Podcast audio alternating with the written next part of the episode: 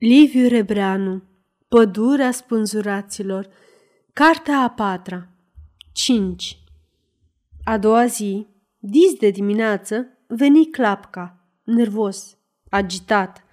Plutonierul stătua afară, cu sentinela, lângă ușa închisă cu ceasornicul în mână. N-avem decât cel mult o oră, începu clapca repede, strângându-i mâna puternic. Atâta mi-a îngăduit pretorul – și încă excepțional. Dar nici n-am nevoie de mai mult, fiindcă știu tot, tot. Sunt de aseară și cunosc toate amănuntele, nu numai din dosarul alcătuit de bunul nostru magistrat. Când s-a aflat că eu sunt apărătorul, m-au înconjurat și groparul și primarul și fetița, logodnica ta, biata fată. Ce suflet! Acum nu mă mir cum ai putut să... Acum înțeleg perfect. S-au sfătuit cu mine.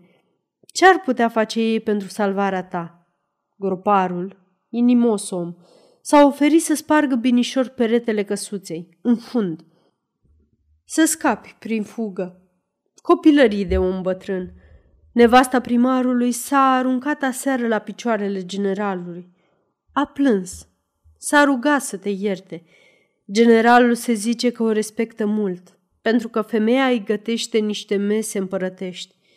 A obținut atâta, ca generalul să nu intervie împotriva ta, să lase curta să judece în deplină independență. Va să zică soarta și viața ta se află în mâinile juriului. Cu o apăsare viguroasă și isteață sper să evităm. Dar de poziția ta e îngrozitoare și revoltătoare. Îți bagi gâtul în ștreang, Bologa de bunăvoie. Noroc că ai avut prezența de spirit să nu-i scălești.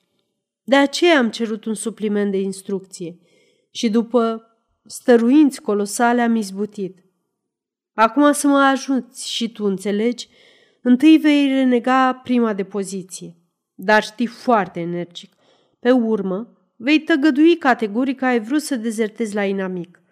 Restul rămâne în sarcina mea – am să găsesc eu explicațiile plauzibile în privința rătăcirii tale, noaptea, prin liniile de tranșee pe care nu le cunoșteai. Chiar harta, asupra căreia pretorul se străduiește să-și întemeieze acuzația de spionaj și de trădare, cred că am să o spulber cumva din dezbateri. În sfârșit, trebuie să avem credință, Bologa. Trebuie. Clapca, vorbind, își trăsese scaunul lângă masă și se așezase. Bologa calm, în picioare, cu spatele spre fereastră, privea inscripția zgâriată la marginea scândurii. Aici am suferit. Aceasta este o înregistrare Cărțiaudio.eu. Pentru mai multe informații sau dacă dorești să te oferi voluntar, vizitează www.cărțiaudio.eu. Toate înregistrările Cărțiaudio.eu sunt din domeniu public. Când capitanul tăcu întrebător, apostol zise rar, uitându-se drept în ochii lui. Când voi fi judecat? Peste trei ore. Da, la zece. Negreșit. Bâlbâi clap ca surprins. Bologa întoarse ochii iarăși la inscripție.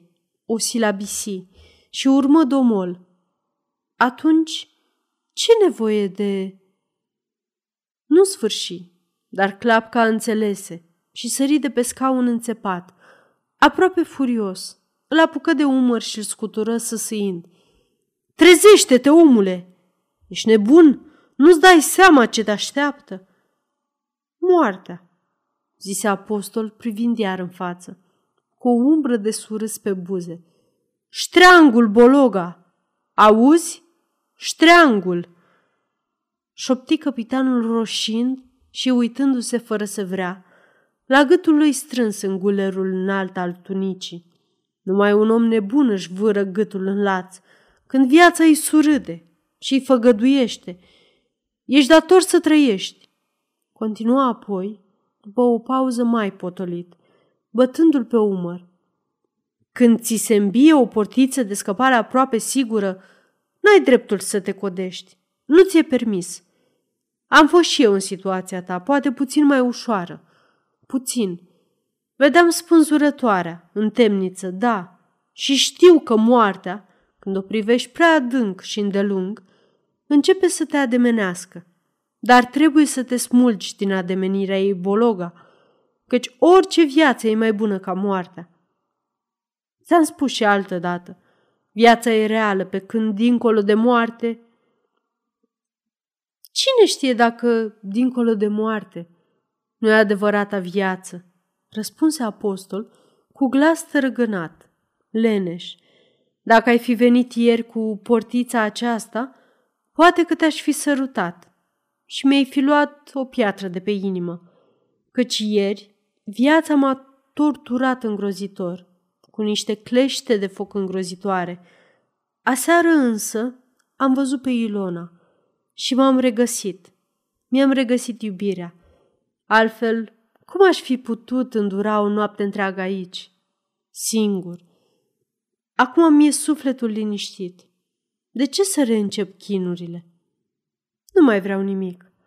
Iubirea mi ajunge, căci iubirea îmbrățișează deopotrivă pe oameni și pe Dumnezeu, viața și moartea. Iubirea cea mare e aici, în odăița aceasta. O respir în fiecare clipă. E în mine și în afară de mine, în tot cuprinsul infinitului. Cine nu o simte, nu trăiește aievea. Cine o simte, trăiește în eternitate. Cu iubirea în suflet poți trece pragul morții, căci ea stăpânește și dincolo, pretutindeni, în toate lumile existente și inexistente. Poate să mă mai ispitească viața, poate să mai sufăr, dar... Clap îl asculta nerăbdător, îngrijorat, cuvintele lui se păreau rodul fricei de moarte. În cele din urmă, îl întrerupse. Dragul meu, nu-ți dai seama oare că aiurezi? Asemenea fantasmagonii poate să-și îngăduie omul când e acasă. La birou, odihnit sau în momente de entuziasm, într-o discuție, nu însă în fața morții. O închipuire care împacă sufletul e tot ce poate dobândi omul în viață murmura apostol cu o strălucire mare în ochi. Dar bine, omule, tu vei muri ca dezertor și spion și trădător, în sfârșit ca un criminal, iar nu ca apostol al iubirii. Se înfurie iarăși capitanul adăugând. Să știi că, de vei continua tot așa, o să te declar nebun în fața curții și tot am să te scap. Criminal? zise blând Bologa. Orice mormânt e lăcaș de iubire, fiindcă... Destul, încetează, Bologa, făcu clapca indignat. Nu mai vreau să-ți ascult balivernele. Am venit să te salvez, nu să ascult nerozii. Astea să le spui pe urmă, după ce va fi trecut primejdia. Crezi că o viață smulsă prin minciună ar avea vreun farmec sau vreun preț? Întreba apostol cu altă voce. Minciuna poate salva o viață de om. Și e mai prețioasă decât toate adevărurile, răspunse capitanul cu hotărâre. Eu îmi voi face datoria până la capăt. Am să te scap chiar împotriva voinței tale și sunt sigur că mai târziu o să mulțumești. Pentru tine am trecut peste suspiciunile care mă înconjoară. Nu-mi pasă. Numai să nu-mi pui bețe în roate. Atâta te rog. Va veni pretorul. Ajută-mă, te implor. Rămâi cu bine și Dumnezeu să-ți lumineze gândurile. Îi strânse amândouă mâinile, privindu-l lung în ochi, cu un demn și căldură, ca un părinte pe un copil nesocotit. De la ușă îi mai șopti. Voință, Bologa, Plutonierul salută și, îndată ce coborâ clapca, se repezi în odăiță, se uită împrejur, cercetător, înfricoșat. Pretorul îi poruncise de repetate ori să fie cu ochii în patru, ca nu cumva prizonierul să se sinucidă.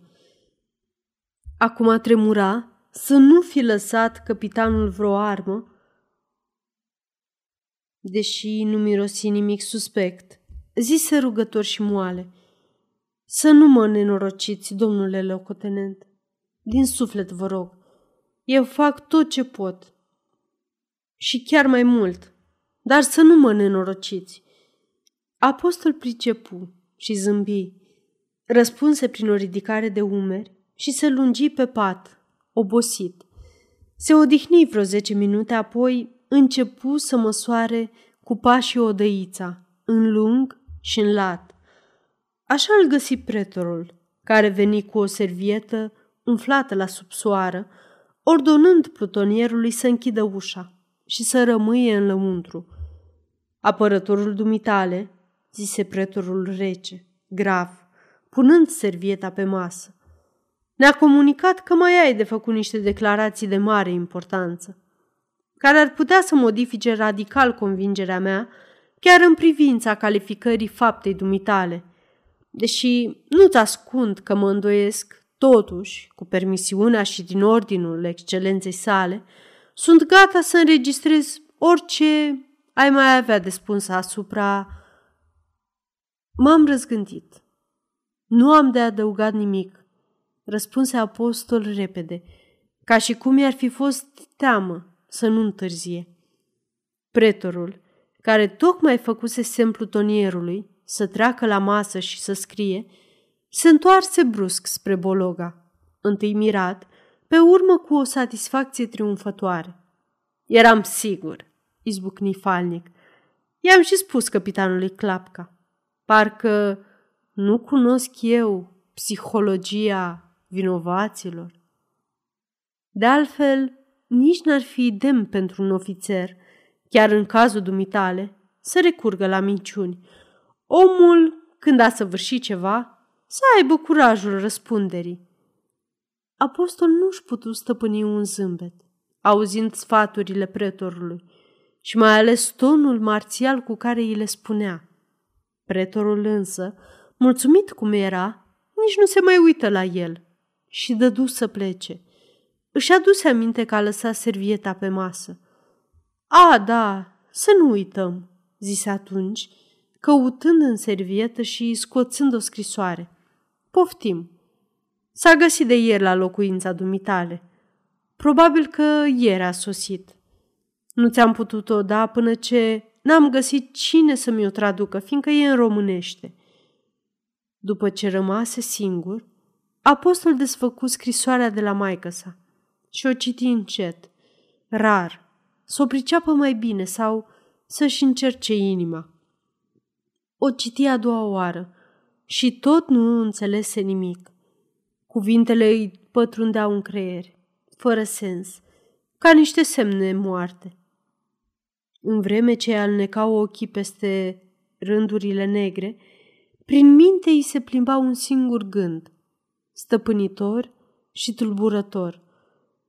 Acum plutesc între viață și moarte, între cer și pământ, ca omul care și-a tăiat craca de sub picioare și așteaptă să cadă, fără să știe baremi unde va cădea.